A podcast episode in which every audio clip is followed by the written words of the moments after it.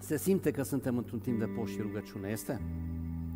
Se simte, se simte că suntem în perioadă de post și de rugăciune. Nu știu cum percep tu, dar simt o libertate nouă în Hristos, simt că Dumnezeu ne conduce la pășuni verzi și la ape liniștite și de fiecare dată când am avut întâlniri de post și de rugăciune, eu deja v-am uh, uh, bătut destul de mult la cap de, uh, cu privire la aceste întâlniri de post și de rugăciune, dar probabil sunt cele mai bune săptămâni din an. Este? Sunteți de acord cu mine? Aș vrea să vă invit la întâlnirile de rugăciune care vor avea loc miercuri, să veniți în număr mai mare. Am fost, uh, cred că vreo 35 de persoane doar, dar uh, vă aștept pentru că eu cred că Dumnezeu în această dimineață vrea să ne vorbească, în săptămânile astea vrea să îți vorbească și Dumnezeu vorbește în permanență. Problema de multe ori suntem noi că nu ne ciulim urechile să auzim ceea ce Dumnezeu vrea să ne transmită. Țin minte că în aceste timpuri de uh, poști de rugăciune, uh, chiar înainte de COVID, Dumnezeu ne-a vorbit despre reset, despre resetare, că nimeni nu se gândea ce se va întâmpla pe plan global, Dumnezeu ne vorbea despre ce urmează să se întâmple. Și Dumnezeu ne-a avertizat și Dumnezeu ne-a atras atenția. Și uh, a fost o perioadă extraordinar de bună pentru noi ca biserică, ca și biserică, dar și ca indivizi. Dumnezeu vrea, a vrut să ne resetăm viața, să ne refocusăm asupra Lui. Și Dumnezeu ne-a vorbit foarte profund și adânc despre asta, despre relația cu El, despre relația up, dacă țineți minte, despre relația in în biserică, în cadrul bisericii, de asemenea despre relațiile pe care le avem cu cei de afară. Asta a făcut Dumnezeu în timpurile de post. Ții minte că Dumnezeu uh, ne-a vorbit că El este Cel care își zidește biserica. Asta este un verset preferat, unul din versetele preferate ale mele. Ca și păstor e bine să știi că Dumnezeu zidește biserica. Că Dumnezeu este Cel ce zidește biserica, că nu, de, nu, nu depinde de noi și nu ține de noi, de noi ca și păstori, ci El este care, acela care este în control. Și când uh, stai în prezența lui Dumnezeu și cauți fața Lui și El îți spune, Adi, eu zidesc biserica. Este atât de, de, de fain și de plăcut și de reconfortant să simți că Dumnezeu într-adevăr face aceste lucruri. Apoi Dumnezeu ne-a vorbit că El vrea să crească biserica noastră și influența noastră să crească în oraș pentru că dorește să aibă un popor mare în Brașov. Dumnezeu dorește să aibă un popor mare în Brașov și ne-a spus că acest lucru se va întâmpla prin grupuri mici. Și iată că începem 12 grupuri mici săptămâna asta, mă bucur tare mult de, de acest lucru și uh, da. Apoi Dumnezeu ne-a vorbit despre Iosua, dacă țineți minte. Dumnezeu ne-a vorbit că vrea să ne conducă în țara promisă. Este o țară promisă pentru tine care Dumnezeu a pregătit-o, în care trebuie doar să calci. A fost deja dată, ți-a fost deja încredințată, doar trebuie să calci în ea cu curaj și cu credință. În familia ta s-ar putea să fie domenii în care trebuie să calci cu credință, în credință și Dumnezeu va schimba situația, poate la locul tău de muncă și în afacerea ta, nu știu exact unde, dar ai curaj. Ai curaj. Este moștenirea noastră. Și uh, parte din această moștenire, Dumnezeu ne-a vorbit, dacă țineți minte, că El vrea să fim în unitate cu bisericile. Și ani de zile ne-am rugat pentru unitate, ani de zile am stat pe genunchi și am văzut că nu se întâmplă mare lucru. Și acum, spre slava lui Dumnezeu, vom avea această conferință cu, cred că, 12 biserici împreună. Biserici libere care nu sunt în vreun cult, biserici care au dorit să participe împreună cu noi. Este un vis pe care, care a devenit realitate pentru mine personal, dar sunt convins că pentru voi toți. Dumnezeu vrea să aibă un singur popor și are de fapt un singur popor în acest oraș și ne aduce împreună și timpurile astea de post și de rugăciune sunt timpuri în care ne curățește. Și am simțit în timpul de laudă că Dumnezeu vrea să ia orice confuzie din mintea ta. Există multă confuzie în această lume. Există foarte multă confuzie și această confuzie vine foarte mult din, din mass media, din media. Și tinerii sunt confuzi și nu știu în ce direcție să se ducă pentru că sunt asaltați cu tot felul de informații.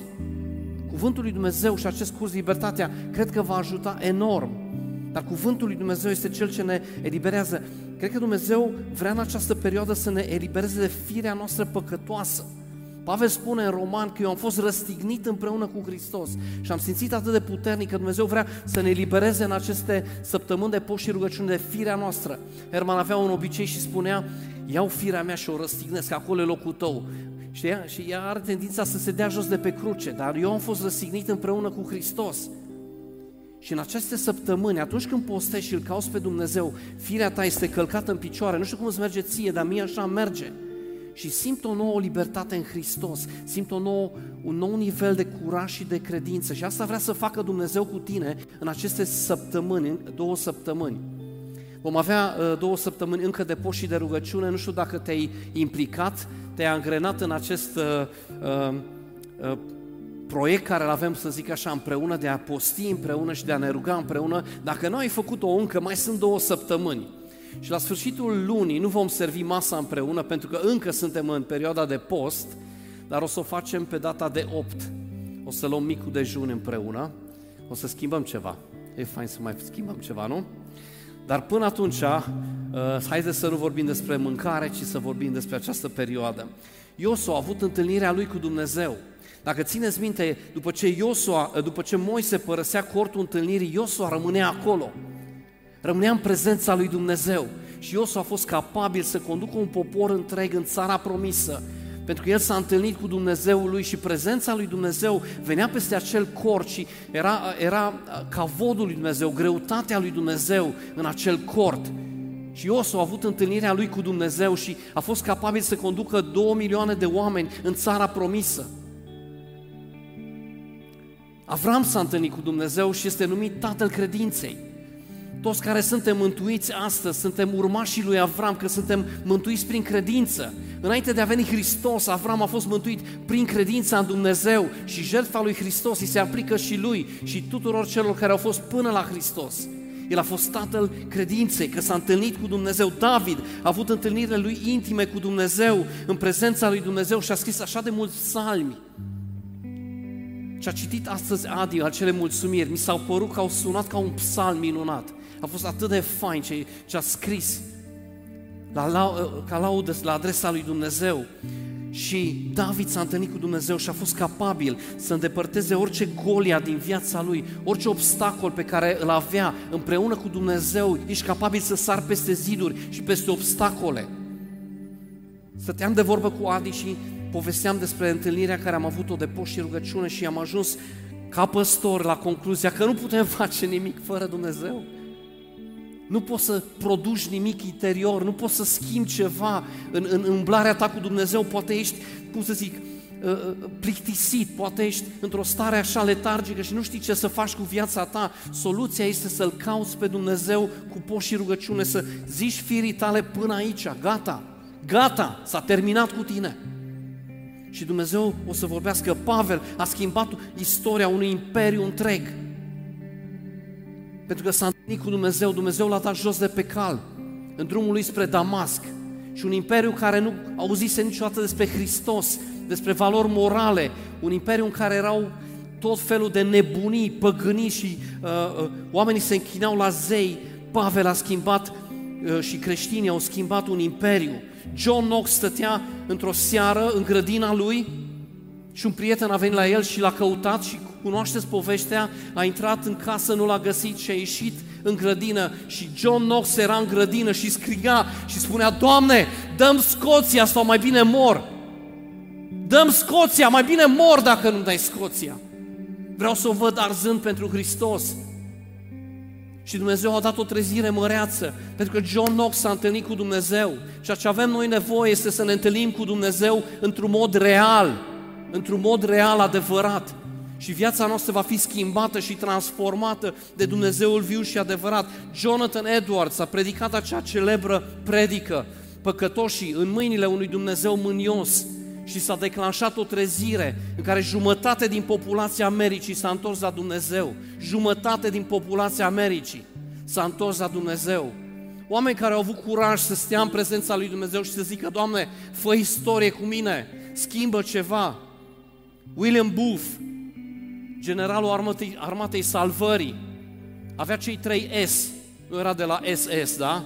Avea săpun, pentru că vrea să ridice demnitatea oamenilor, avea supă, vrea să-i hrănească pe cei din Londra care erau sărmani și cum erau și avea al treilea S pentru salvare. Asta a fost deviza lor. Supă, săpun și salvare. Nevoile de bază ale omului. oameni care au schimbat istoria, să nu mai vorbim și de doamne Jackie Pullinger și Maica Tereza și lista e lungă, este foarte important ca tu să te întâlnești cu Dumnezeu și sunt convins că dacă astăzi ești aici, probabil că o dată în viață măcar te-ai întâlnit cu Dumnezeu, dar avem nevoie mereu și mereu, mereu și mereu să căutăm fața Lui și să ne întâlnim cu El într-un mod real. Și astăzi despre asta vreau să vorbesc. Într-o perioadă de post și de rugăciune ar fi culmea să nu ne întâlnim cu Dumnezeu, pentru că spune cuvântul lui Dumnezeu, dacă mă veți căuta cu toată inima, mă voi lăsa găsi de voi mă voi lăsa găsi de voi. El e mai aproape decât aerul pe care îl respiri, El se aproape de tine și te vrea, te vrea, cu o gelozie te vrea. Și astea sunt timpurile de post și rugăciune care ne strângem împreună aici și lăudăm pe Dumnezeu și cerem lui Dumnezeu, Doamne, schimbă Brașovul. Sunt prea mulți prieteni de-ai mei care nu te cunosc, sunt prea mulți din familiile noastre care nu te cunosc. Doamne, te rog, fă ceva. N-am nicio altă ambiție în viața asta, doresc să văd orașul acesta salvat pentru Hristos. Asta e singura mea ambiție în viață. Vreau să văd mulți oameni care se întâlnesc cu Dumnezeu și orașul acesta transformat. Și Dumnezeu face asta în timpurile de, de post și rugăciune. Aș vrea să citesc un pasaj din Isaia. Uh, sper să-l și văd bine. Isaia 6 de la versetul 1. În anul morții împăratului Ozia, am văzut pe Domnul șezând pe un scaun de domnie foarte înalt și poalele mantiei lui umpleau templul. Serafimii stăteau deasupra lui și fiecare avea șase aripi. Cu două își acopereau fața, cu două își acopereau picioarele și cu două zburau. Strigau unul la altul și ziceau, Sfânt!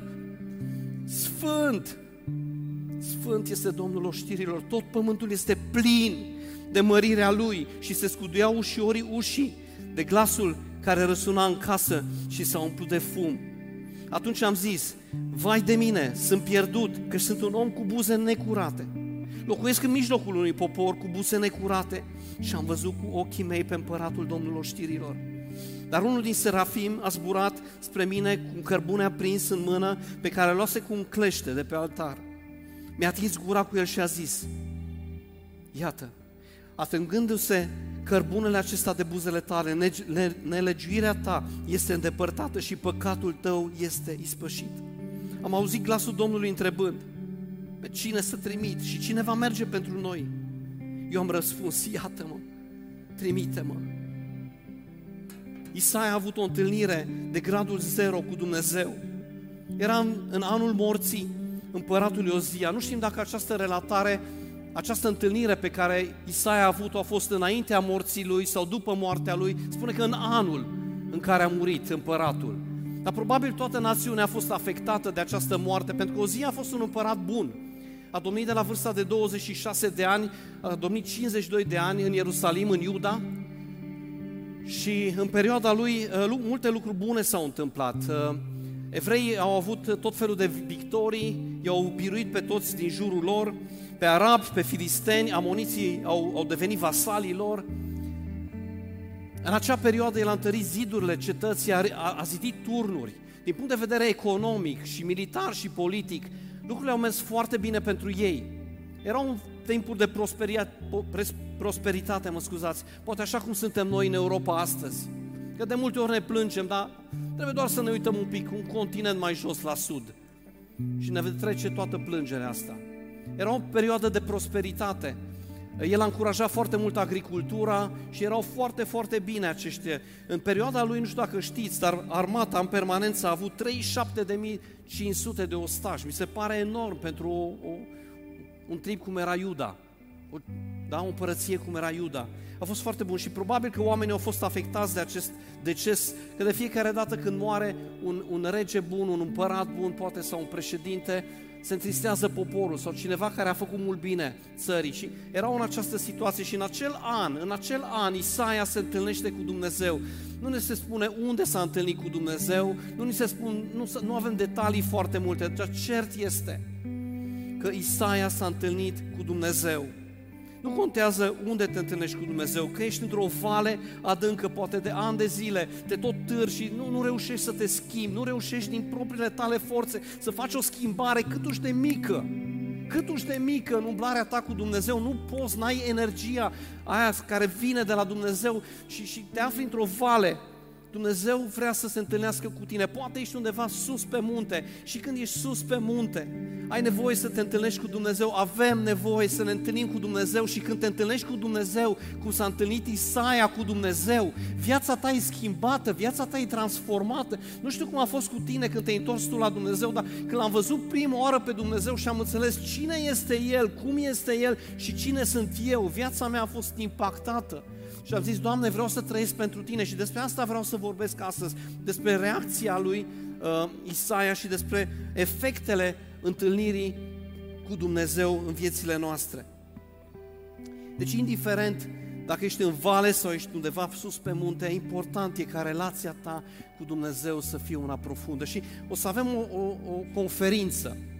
Și nu ne punem încrederea în conferințele astea, ne punem încrederea în Dumnezeu. Dar eu vă spun, din experiență, că la aceste conferințe oamenii vin cu credință și vin cu așteptările setate foarte sus și se întâmplă ceva deosebit. Aș vrea să, în acest context, în aceste două săptămâni de post și de rugăciune și care vor, se vor încheia cu această conferință, aș vrea să setezi așteptările tale foarte, foarte sus și să aștepți de la Dumnezeu să te întâlnești cu El. Și dacă nu te-ai întâlnit în acele două săptămâni de post și de rugăciune, ce-ar fi să te întâlnești cu El la această conferință? Mai am niște sesiuni extraordinare. Am invitat uh, împreună cu cei de la Punctul Zero și ceilalți, eh, celelalte biserici, am invitat uh, echipa de laudă Cristocentric. Vă spune ceva? Sunt niște închinători adevărați, sunt români adevărați și au mu- muzică românească autentică și asta îmi place la ei. Și sunt compozițiile lor și veți vedea că prezența lui Dumnezeu se va coborâ peste noi. Brașovul are nevoie de un singur lucru, are nevoie de Isus Hristos și ar fi bine să zici un amin acum. Amin? Amin. Astăzi ne vom uita la aceste efecte și primul lucru care îl putem observa aici este unul banal, poate zici tu. Dumnezeu s-a, uh, Isaia s-a întâlnit cu Dumnezeu, există Dumnezeu. De ce putem spune și conclude acest lucru? Pentru că ori de câte ori cineva se întâlnește cu Dumnezeu, ceva se vede. Dacă nu se schimbă ceva, uh, dacă ceva nu este diferit, înseamnă că întâlnirea ta cu Dumnezeu n-a fost una adâncă, profundă, reală.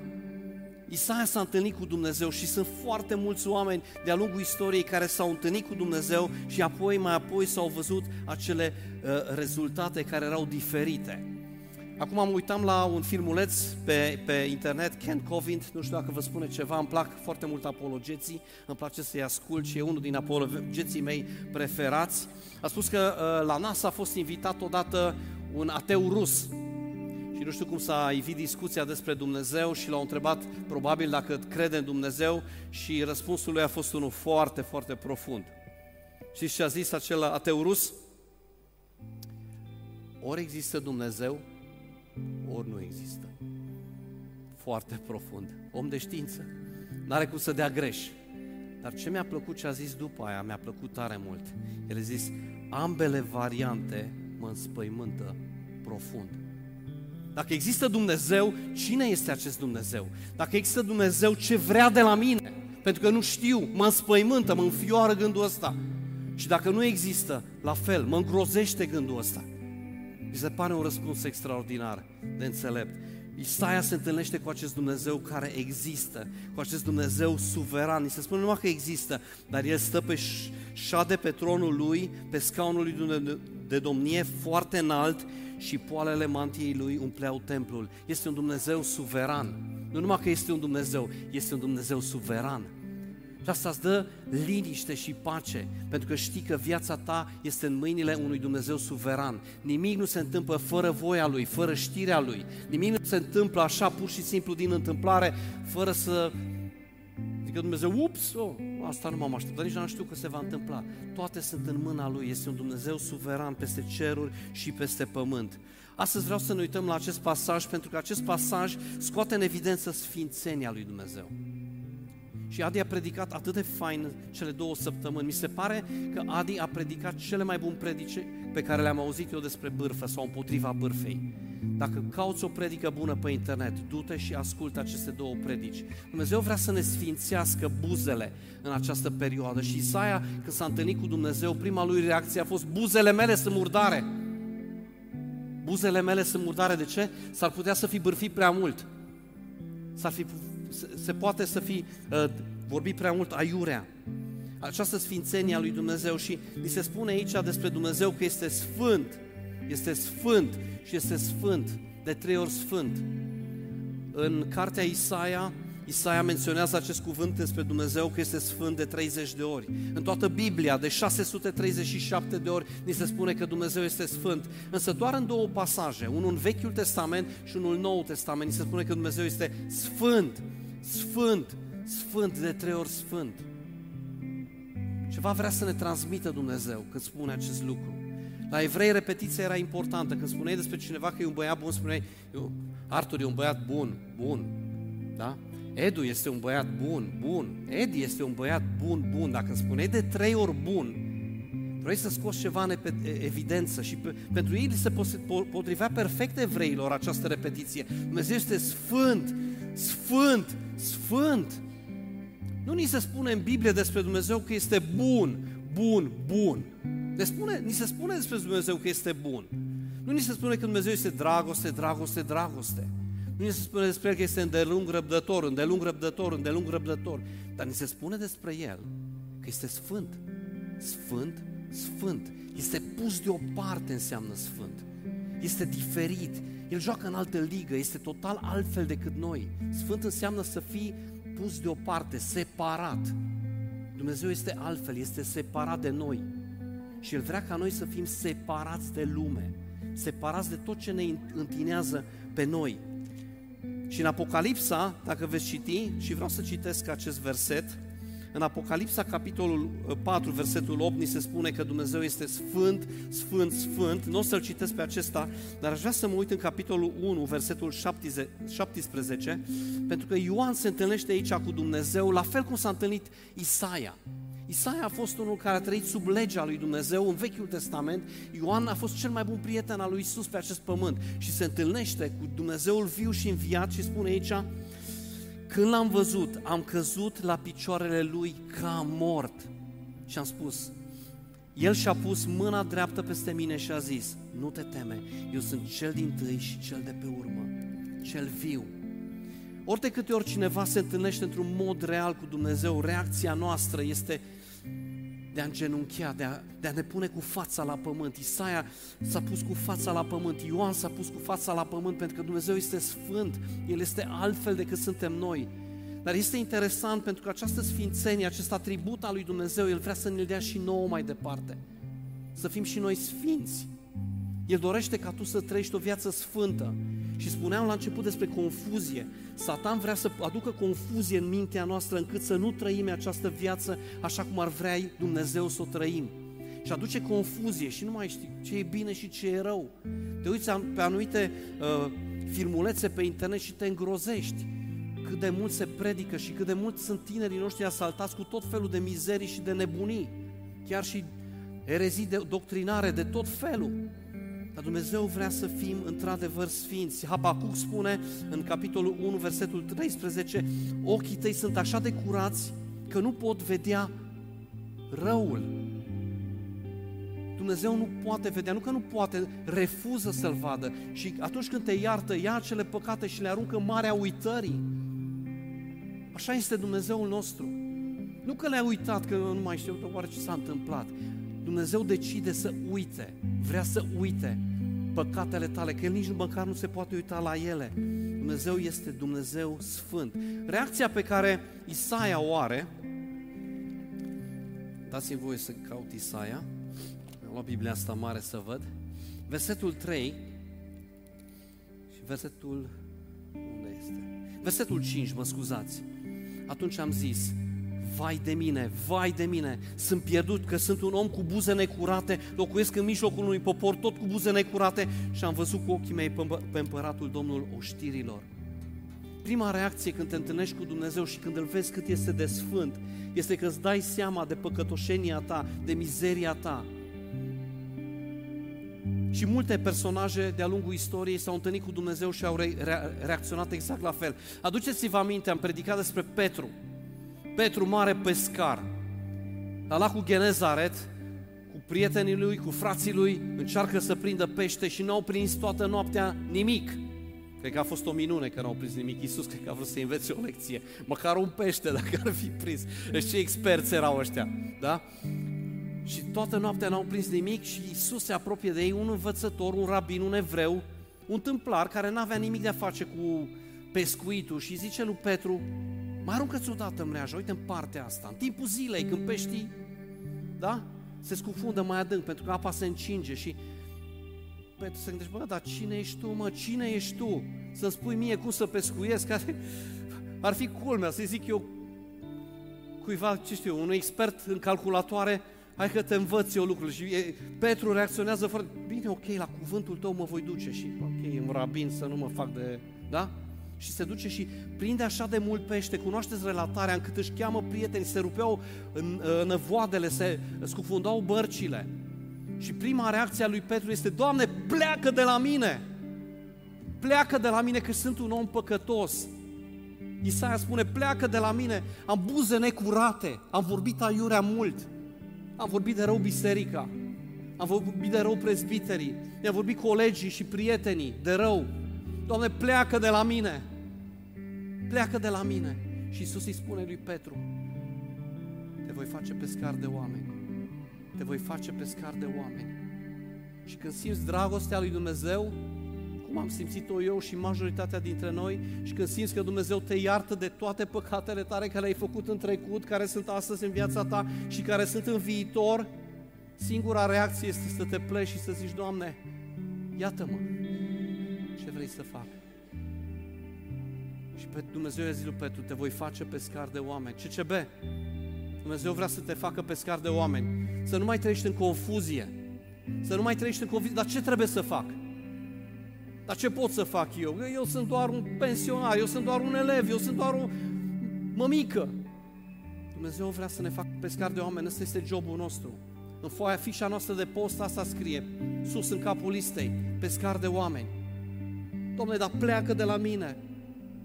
Dumnezeu vrea să îndepărteze păcatul și să ne dea un nou scop și o nouă viziune. De asemenea, Pavel, când s-a întâlnit cu Dumnezeu, a fost dat jos de pe cal și a răsturnat un imperiu întreg. Pentru că Dumnezeu era cu el. Și el se gândea că în râvna lui merge și persecută creștinii și a ajuns până la Damasc și Dumnezeu îi pune piedică, Dumnezeu îi zice stop și Pavel zice, dar cine ești tu? Sunt eu Iisus pe care îl prigonești? și spune exact ce are de făcut, să știți că sunt foarte mulți în țara asta care au impresia că fac voia lui Dumnezeu și sunt exact ca Pavel. Au o râvnă deosebită pentru Dumnezeu, dar merg în direcția greșită. Biblia spune că există o singură cale. Isus este calea, El este adevărul și este viața și sunt foarte mulți oameni confuși în această țară care au impresia că îl caută pe Dumnezeu. Dar spune Biblia că un pic de aluat strică toată plămădeala. La fel și Isaia se întâlnește cum s-a întâlnit Petru cu Dumnezeu, cu Isus, cum s-a întâlnit Pavel cu Isus, se întâlnește cu, cu Dumnezeu și Dumnezeu, el realizează că are buzele necurate și trăiește în mijlocul unui popor cu buze necurate. Câteva efecte asupra vieții noastre atunci când ne întâlnim cu Dumnezeu. În primul rând, Dumnezeu ne descoperă gravitatea păcatului nostru. Atunci când ești confuz în viața ta, când ești influențat de spune lumea din jur, nu-ți dai seama cât de confuz ești și nu-ți dai seama cât de grav este păcatul. Păcatul este atât de grav că l-a costat pe Dumnezeu viața. Atât de grav este. A, o mică minciună. Nu! A, a, m-am uitat un pic pe Facebook și pe nu știu ce. Da? Nu! L-a costat viața pe Dumnezeu însuși. Atât de grav este păcatul. A, ne mai jucăm un pic. Nu! Atunci când te întâlnești cu Dumnezeu, îți dai seama de gravitatea păcatului tău și când începi să-L cauți cu poș și rugăciune, firea ta spune nu! Și Dumnezeu zice da! Și firea ta zice nu! Și Isus zice da, în sfârșit, în sfârșit, în sfârșit. Să știți că Dumnezeu are o chemare pentru noi, fraților, am zis-o de, de așa multe ori și câteodată mă gândesc că poate nu mă credeți. Dumnezeu are o chemare pentru noi ca și comunitate. Vie vrea să schimbe Brașovul, ascultați-mă. Dumnezeu va schimba Brașovul cu tine sau fără tine. cu tine sau fără tine. El va schimba Brașovul. Ne-a dat clădirea asta, ne-am rugat ani de zile pentru ea, am muncit de ne-au sărit capacele la ochii. Și ne-a dat-o, cadou. Nu este o realizare, o mare realizare. Este harul lui Dumnezeu.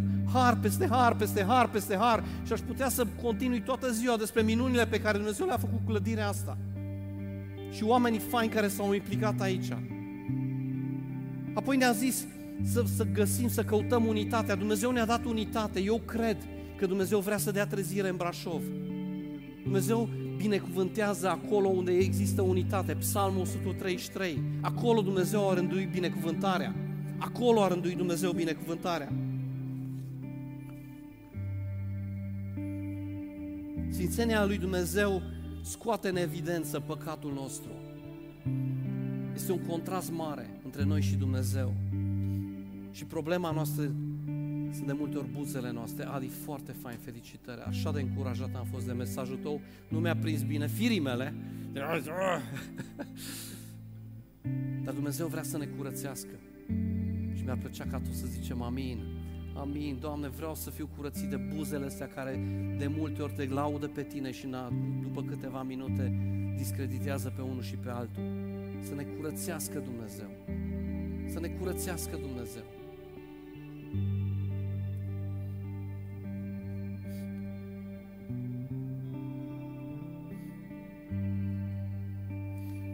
Atunci când ne întâlnim cu Dumnezeu și vedem păcatul nostru, se naște și o dorință profundă de a schimba ceva. Păcatul nu poate coexista cu sfințenia lui Dumnezeu. Și ceva trebuie să se schimbe. Și până nu vedem și nu recunoaștem acest lucru, cum a făcut Isaia, Isaia a văzut exact. Înțelepciunea adevărată, a spus cineva, un teolog mare, este să-L cunoști pe Dumnezeu și să te cunoști pe tine însuți. Să știi cine este Dumnezeu și să știi cine ești tu. Și se spune despre Frederic al II-lea, cel mare al Prusiei, că odată s-a dus într-o zi uh, în închisoare să viziteze pe cei care erau închiși acolo și i-a întrebat de ce sunt acolo. Și spune relatarea asta din istorie că toți au început să se plângă, să zică că sunt pe nedrept aici, pedeapsa e prea mare, că eu n-am făcut, că nu sunt vinovat. Dar spune că a văzut pe unul singur, unul singur, unul singur în toată închisoarea aia, care stea cu capul între genunchi și l-a întrebat, dar tu? Deci eu merit să fiu aici. Eu merit să fiu aici. El și-a văzut păcatul. El și-a văzut păcatul. Și spune uh, relatarea istorică că el a fost eliberat și le-a spus celorlalți, scoateți-l pe ăsta care e atât de păcătos, să nu intineze și pe ceilalți. Ceilalți erau foarte bine, toți erau foarte bine, erau pe nedrept acolo. E foarte greu pentru un om drept să ajungă în împărăția lui Dumnezeu. Cred că este imposibil. Atunci când tu te crezi drept din faptele tale și te crezi că poți să vii înaintea lui Dumnezeu cu faptele tale și să le etalezi și să zici, uite ce bun sunt eu, ăla e începutul sfârșitului.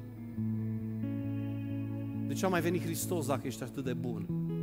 Și așa, Isaia își vede păcatul, își vede mizeria, își vede păcatul, vede păcatul poporului și vrea să schimbe ceva. Atunci, un alt lucru se întâmplă.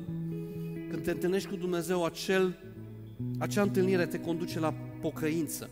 Sfințenia lui Dumnezeu este cea care te convinge că că ești păcătos, sfințenia lui Dumnezeu, dar dragostea lui Dumnezeu te curățește, te curățește, te curățește, cum ți s-a întâmplat și ție. Te-ai întâlnit cu Dumnezeu și ai simțit că toată povara și greutatea aia de pe inima mea mi-a luat-o Dumnezeu. Ce zi minunată când l-am întâlnit pe El. Și mai apoi înțelepciunea Lui te cheamă, îl cheamă pe Isaia. Întreabă retoric, era singur acolo, pe cine să trimit? Sunt doar eu aici. Nu, el a zis, iată-mă, trimite-mă. Și în puterea lui te califică. Te califică. Ești omul potrivit, la locul potrivit, la timpul potrivit. Unde ajungi tu, nu ajunge celălalt de lângă tine. Ești persoana potrivită. Deci Dumnezeu în sfințenia Lui te convinge de păcat, în dragostea Lui te curățește de El, în înțelepciunea Lui te cheamă și în puterea Lui te califică spune, ești omul potrivit. Dar, Doamne, cine sunt eu? Exact. Exact. Ești omul potrivit. La locul potrivit. Unde mergi tu cu taxiul, nu ajunge altcineva. Unde mergi tu în delegație, nu merge altcineva. Tu te întâlnești cu ei.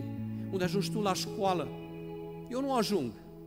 În blocul tău, pe scara ta, ești omul potrivit, la locul potrivit.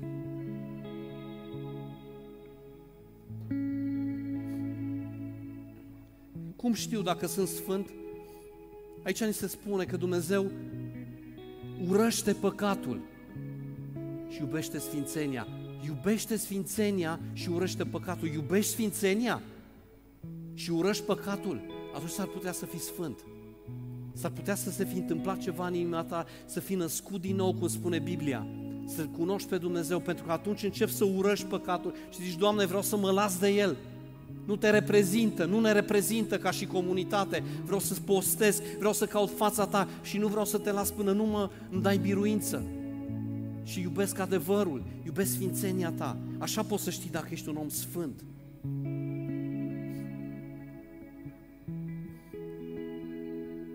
Și Dumnezeu te convinge adânc în inima Lui. Și reacția în inima ta și reacția naturală este de dragoste, de pocăință, am spus. Când te întâlnești cu Dumnezeu, ultimul punct din predica mea, tu devii disponibil pentru împărăția Lui. Viața ta capătă sens și scop și ești gata să lupți. Ești gata să lupți. Chiar dacă este jenant la școală să mărturisești pe Iisus Hristos, ești gata să lupți. Chiar dacă este periculos, ești gata să mergi. Pentru că nu mai contează viața ta, viața ta este în Hristos și ai viață veșnică în Hristos. Nu înseamnă să fii prost și neînțelept, să te bagi în orice nebunie aiurea. Dar știi că viața ta este în Hristos. Când te întâlnești cu Dumnezeu, chiar dacă este greu, vei spune, iată-mă, trimite-mă, vreau să merg. Și vreau să vă spun câteva uh, uh, personaje din, din uh, uh istoria bisericii care au făcut acest lucru ca să ne încurajăm unul pe celălalt. Atunci când te întâlnești cu Dumnezeu, începe să spese de cei sărmani. Începe să spese de cei sărmani. Și George Müller trăia în Londra și se uita la acei copilași orfani care erau pe străzile jegoase din Londra și mult noroi și murdari și slabi și înfometați și cu haine rupte și a zis trebuie să fac ceva. Și George Müller a înființat primele orfelinate în lume. Un creștin, un frate de al tău a putut să facă asta. Dumnezeu i-a dat ideea asta. Și Dumnezeu poate să-ți dea o idee acolo unde te ești tu, unde te afli în contextul ăla, o idee strălucită. Nu trebuie să fie una mare, poate să înceapă cu ceva mic, pentru că Dumnezeu începe cu lucruri mici și când ești credincios sunt lucrurile mici, Dumnezeu și lucruri mari. Noi le vrem pe alea mari, noi vrem câteodată scena. Wow! Nu e nimic aici, doar niște lumini, atâta. Fii credincios și George Mueller a înființat primele orfelinate. Mii de copii au fost hrăniți și spălați și îngrijiți și crescuți în credința creștină. Asta este uh, chestia cea mai tare. Crescuți în credința creștină. William Buff, am zis, săpun, supă și salvare. Hudson Taylor. Hudson Taylor s-a dus, a fost refuzat de societatea baptistă să fie trimis în, în China și a zis, s-a dus, cred că pe, pe cont propriu, s-a dus în China și a predicat, a fost primul care a avut curajul să intre în interiorul, sau printre primii, în interiorul continentului și a schimbat înfățișarea și a lăsat coadă lungă, s-a ras pe aici, nu știu cum s-a îmbrăcat exact ca și ei și a devenit unul de-al lor, că Pavel a zis, sunt grec cu grecul, evreu cu evreu. Și asta trebuie să facem și Hudson Taylor a schimbat ceva în China, a adus o diferență, a făcut o diferență mare acolo. Astăzi sunt în China peste 10% creștini datorită acestor oameni ca Hudson Taylor și alții ca el, care au zis, nu-mi pasă, eu mă duc cu vestea asta bună, un miliard 400 de milioane sunt chinezii, un miliard jumate? Asta înseamnă 150 de milioane de credincioși astăzi se bucură de Hristos, pentru că unii au fost destul de nebuni să meargă acolo. Și Dumnezeu ne cheamă să mergem la vecini. Și Dumnezeu ne ajută să mergem la vecini. Moravienii s-au rugat 100 de ani, au avut un lanț de rugăciune timp de 100 de ani, au trimis peste 2200 de misionari în toată lumea. Oameni care s-au întâlnit cu Hristos, care zic, Doamne, ca Isaia, ne-am întâlnit cu tine și vrem să facem, iată-ne, trimite-ne. Eu vreau să fiu acela care merg. Eu vreau să fiu. Și unii nici nu au ajuns bine, n-au debarcat pe insule și au fost mâncați de canibali. Și numele lor sunt consemnate. Și ale altora care nu sunt consemnate și nu se știe de ei, Dumnezeu îi știe, care sunt îngropați pe ce știu eu pe unde, pe ce deșert și jungle și mai știu eu pe unde. s-au dus și au predicat cuvântul lui Dumnezeu. Cel mai mult îmi place, foarte mult îmi place de John Patton Gibson. Omul ăsta s-a dus în, uh, în Pacific, acolo unde sunt insule, sunt vreo 30 de insule, astăzi se numesc Vanuatu. M-am uitat chiar dimineața pe poze, m-aș fi dus acolo. foarte, foarte frumos, sunt 30 de insule. S-a dus acolo, o soție a murit, niște copii au murit, citiți povestea lui.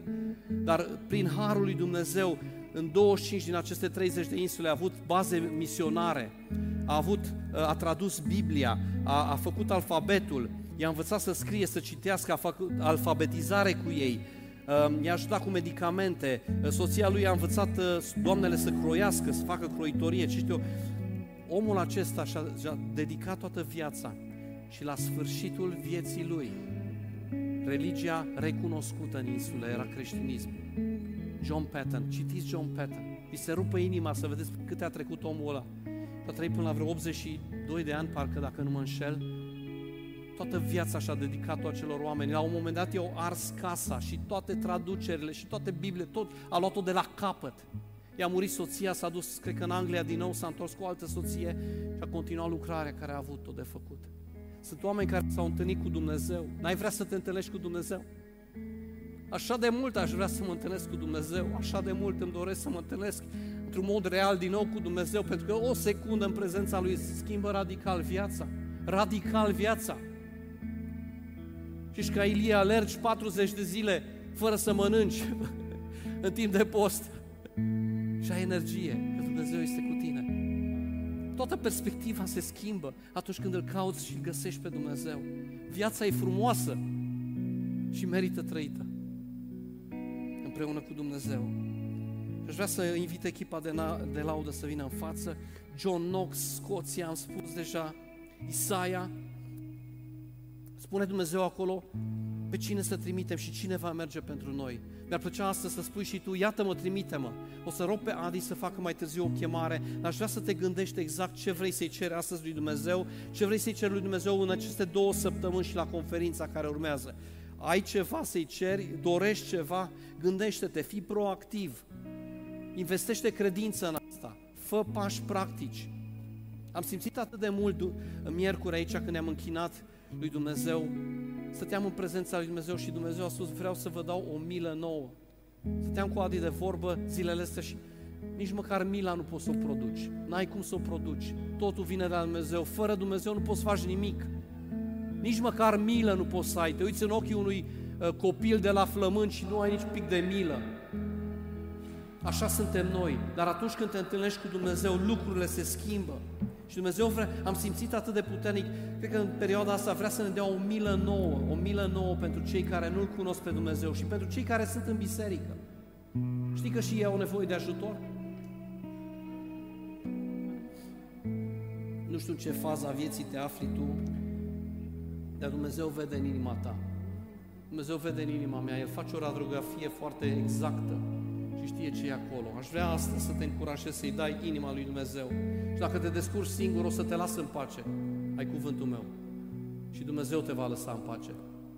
Dar dacă astăzi vrei să-i spui, Doamne, aș vrea să am și o întâlnire zilele astea, săptămânile astea cu Tine. Vreau să, să-mi resuscitez viața. Vreau să-mi schimb viața. Te invit astăzi să-ți aduci inima înaintea lui Dumnezeu. Poate spui lui Dumnezeu, Doamne, nu m-am întâlnit de mult cu Tine, dar vreau să mă întâlnesc din nou cu Tine. Vreau să am acea o întâlnire cum a avut Isaia cu tine. Doresc să văd slava ta. Vreau să văd sfințenia ta pentru că vreau să văd mizeria în care trăiesc. Vreau să văd lumina ta. Doresc să mă atingi din nou în septembrie 2023. Vreau ca septembrie 2023 să fie luna pe care mi-o scriu în agenda. M-am întâlnit cu Dumnezeu. Vreau să faci ceva, Doamne, vreau eu să fac pași către Tine. Și când Tu faci un pas către Dumnezeu, Dumnezeu face mulți către Tine. Am nevoie de o schimbare și am nevoie de puterea Ta. Că fără puterea Ta nu pot să schimb nimic în viața mea. Și Tu dacă ești onest și cu tine însus, foarte sincer, știi că nu poți să schimbi nimic. Nimic. Dar Dumnezeu vrea să schimbe ceva în viața ta. Și poate să schimbe ceva. E atât de bun Dumnezeu.